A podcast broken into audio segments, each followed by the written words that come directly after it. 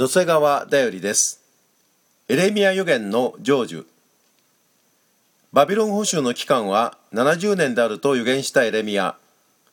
エルサレムから捕囚のために手紙を書きバビロンの地で根を下ろして生きるようにと語り同時に捕囚からの帰還とイスラエルの回復を予言したのです。70年後の直令ペルシャの王クロスは言う。天の神主は地のすべての王国を私に賜った。この方はユダにあるエルサレムにご自分のために宮を建てることを私に委ねられた。あなた方すべて主のために属する者は誰でもその神、主がそのものと共におられるように。そのものは登っていくようにせよ。歴代史第2 36章23節エレミア予言の成就とは、神からの癒しと回復なのです。